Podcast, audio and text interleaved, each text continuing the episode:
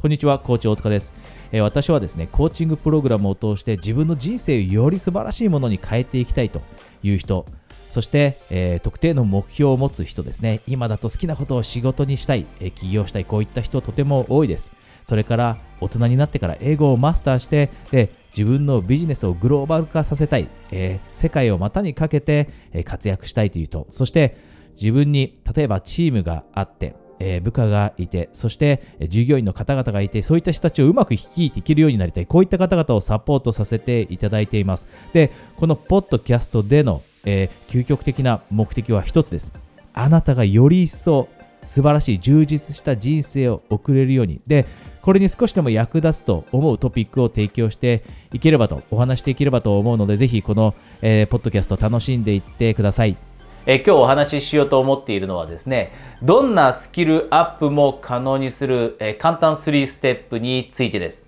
え、おそらくあなたは今目標を持っていてで、その目標を達成するためには、新しいスキルを身につけたりしなければいけないと思うんですね。で、これって大きい目標を持っている方であれば当たり前です。で、一つここでちょっと大切なメッセージなのでお伝えしたいんですが、もしあなたが今目標のことを考えていたり、さらなるビジョンですね。もしかしたら一つ何か目標達成して、で次のステージに進みたいと。で、その時ってもう一度ビジョンについて考え直したりすることってあります。で、その時によく多くの人がやってしまうんですが、自分が今どんなスキルを持っているからこんなビジョンを実現しようだったりってこうやって考えてしまう人います。で、これ真逆です。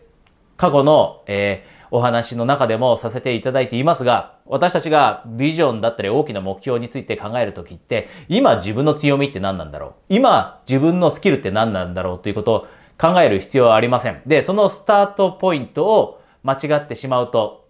多くの人が、小さなビジョンで終わってしまったり、小さな目標で終わってしまうことになるんですね。で、ビジョンを大きく持てば持つほど、そこには私たちがまだ今持っていないスキルとかっていうのが出てきます。で、そのスキルをじゃあ簡単に、そして短期間で向上させていくためにはどうすればいいんだという今日お話になります。なので、もしあなたが今大きい目標を持っていたら、ぜひですね、このお話聞いていって、で、この、え3つのステップ、あなたのスキルアップのために取り入れていってください。じゃあまず1つ目です。1つ目。それはですね、毎日スキルセットのスキルアップのための努力をするということです。で、これ当たり前に聞こえるじゃないですか。毎日やるって当たり前ですよね、と。で、当たり前のことができてない人ってとてもたくさんいます。では、過去の私もそうでしたし、えー、コーチングの生徒さんもそうなんですね。毎日しっかりと時間かけなきゃいけないのは分かってる。でも、と。で、このでもって、この後にいくらでもフレーズ続きます。どんな言葉も出てくると思うんです。でも、疲れてる。だったり、でも、忙しい。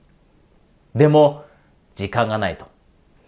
で、あなたもご存知かもしれませんが、私、ビジネス英語をマスターするためのコーチングプログラムもしているんですが、で、そうすると、ビジネス英語を喋れるようになるというスキルを身につけたいという人をたくさんコーチングさせていただくことになります。で、そこで何が起きるかというと、同じように、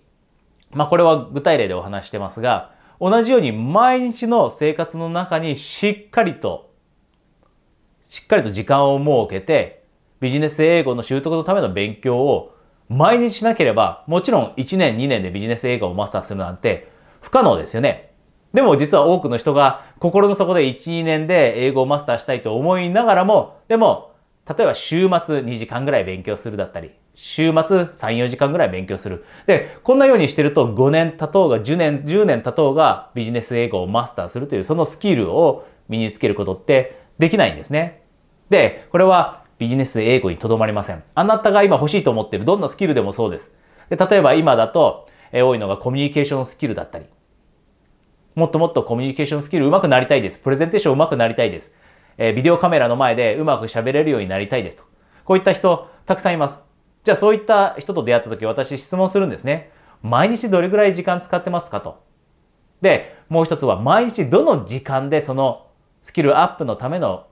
練習だったり努力をしてますかと。で、あなたがこの今私がしている質問に自信を持ってあまり答えられないなと思っていたり、ちょっと耳が痛いなと思っていたら、今日からすればいいだけです。今日からそのスキルアップが本当にあなたの人生にとって大切なのであれば、毎日時間を作って練習をするようにする。これが一つ目のステップです。で、二つ目のステップ。二つ目のステップは、あなたがその求めているスキルアップ、どの点で具体的に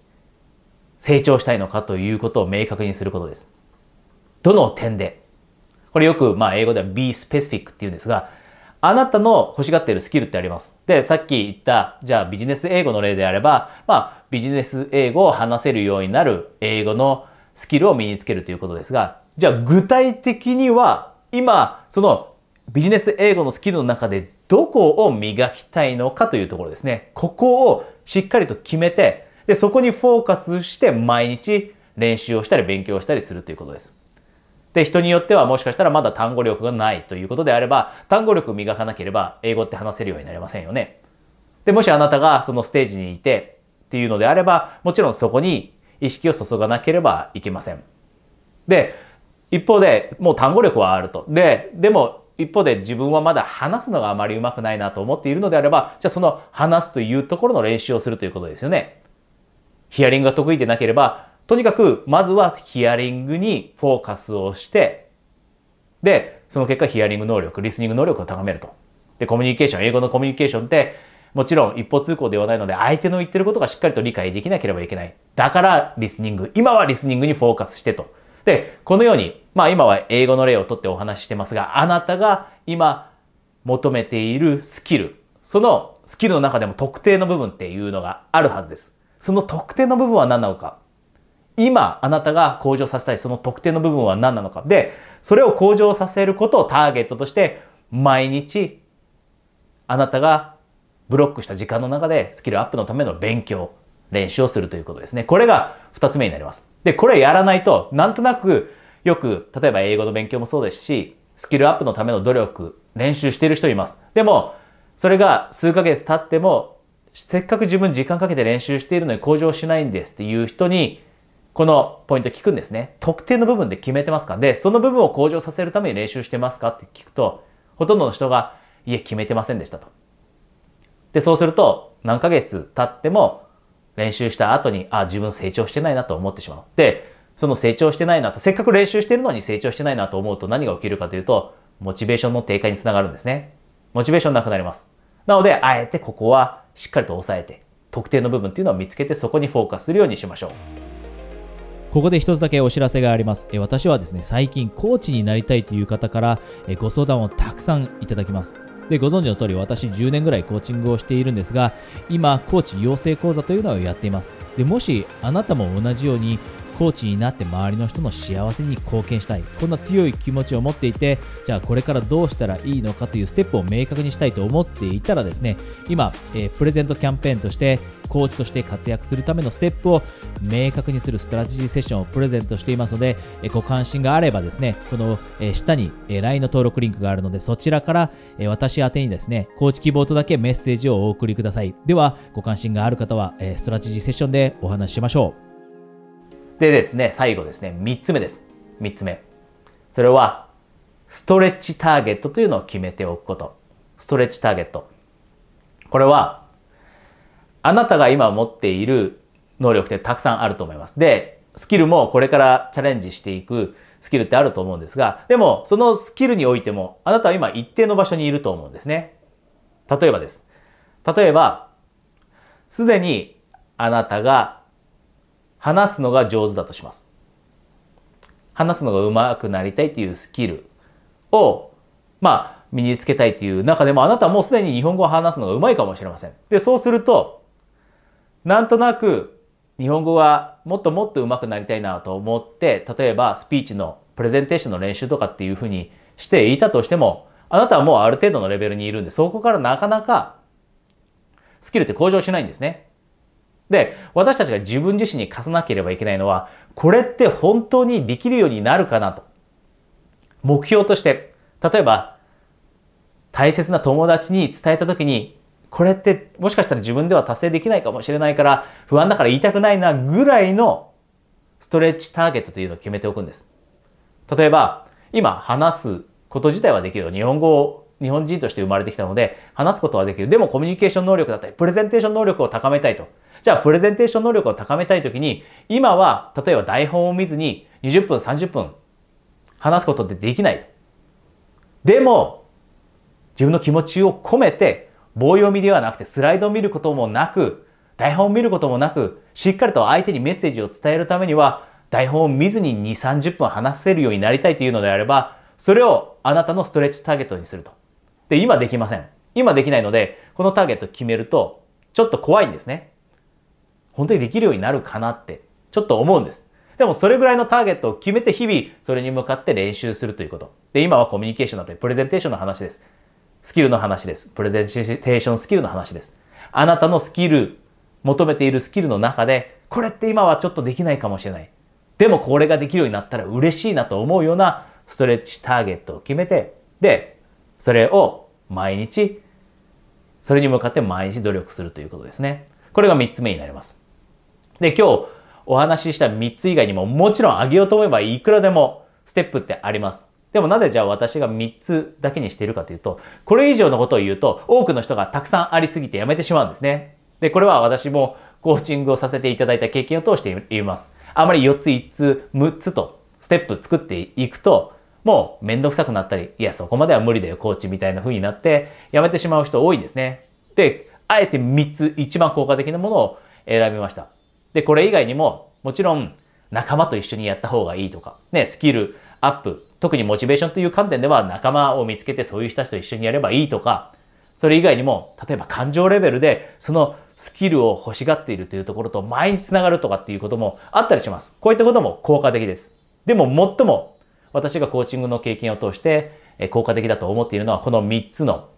え、ステップです。で、これを見過ごしてしまっている人も多いので、ぜひですね、あなたがより一層素晴らしいスキルを身につけられるように、この3つをあなたの日々の人生の中に取り入れていきましょう。えー、少しでもですね、今日のお話があなたのスキルアップにとって役立つと嬉しいです。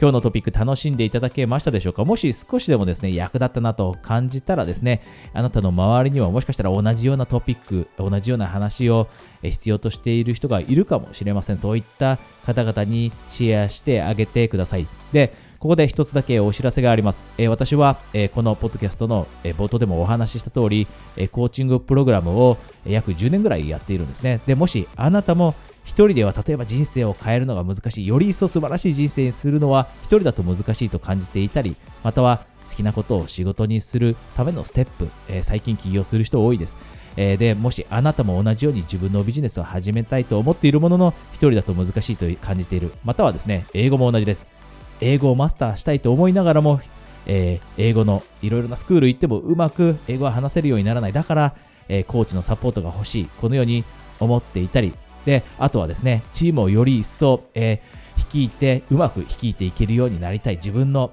チームですね、部下の方、そして従業員の方をうまく率いていけるようになりたいというエグゼクティブコーチングもあります。で、こういったコーチングにご関心があればですね、一度だけ私はですね、時間のある時にコーチングセッションをプレゼントをしています。で、このプレゼントは、このポッドキャストの下にあると思うんですね。LINE の登録リンク、クリックしていただいて、友達登録していただいた方にですね、私の次の空いているプレゼント枠のですね、お知らせをするようにしているので、えぜひですね、えそちらのリンクから私のことを、え友達登録しておいてください、えそれではですね、ご関心がある方はコーチングセッションで1対1でです。オンラインでお話しできるのを楽しみにしています。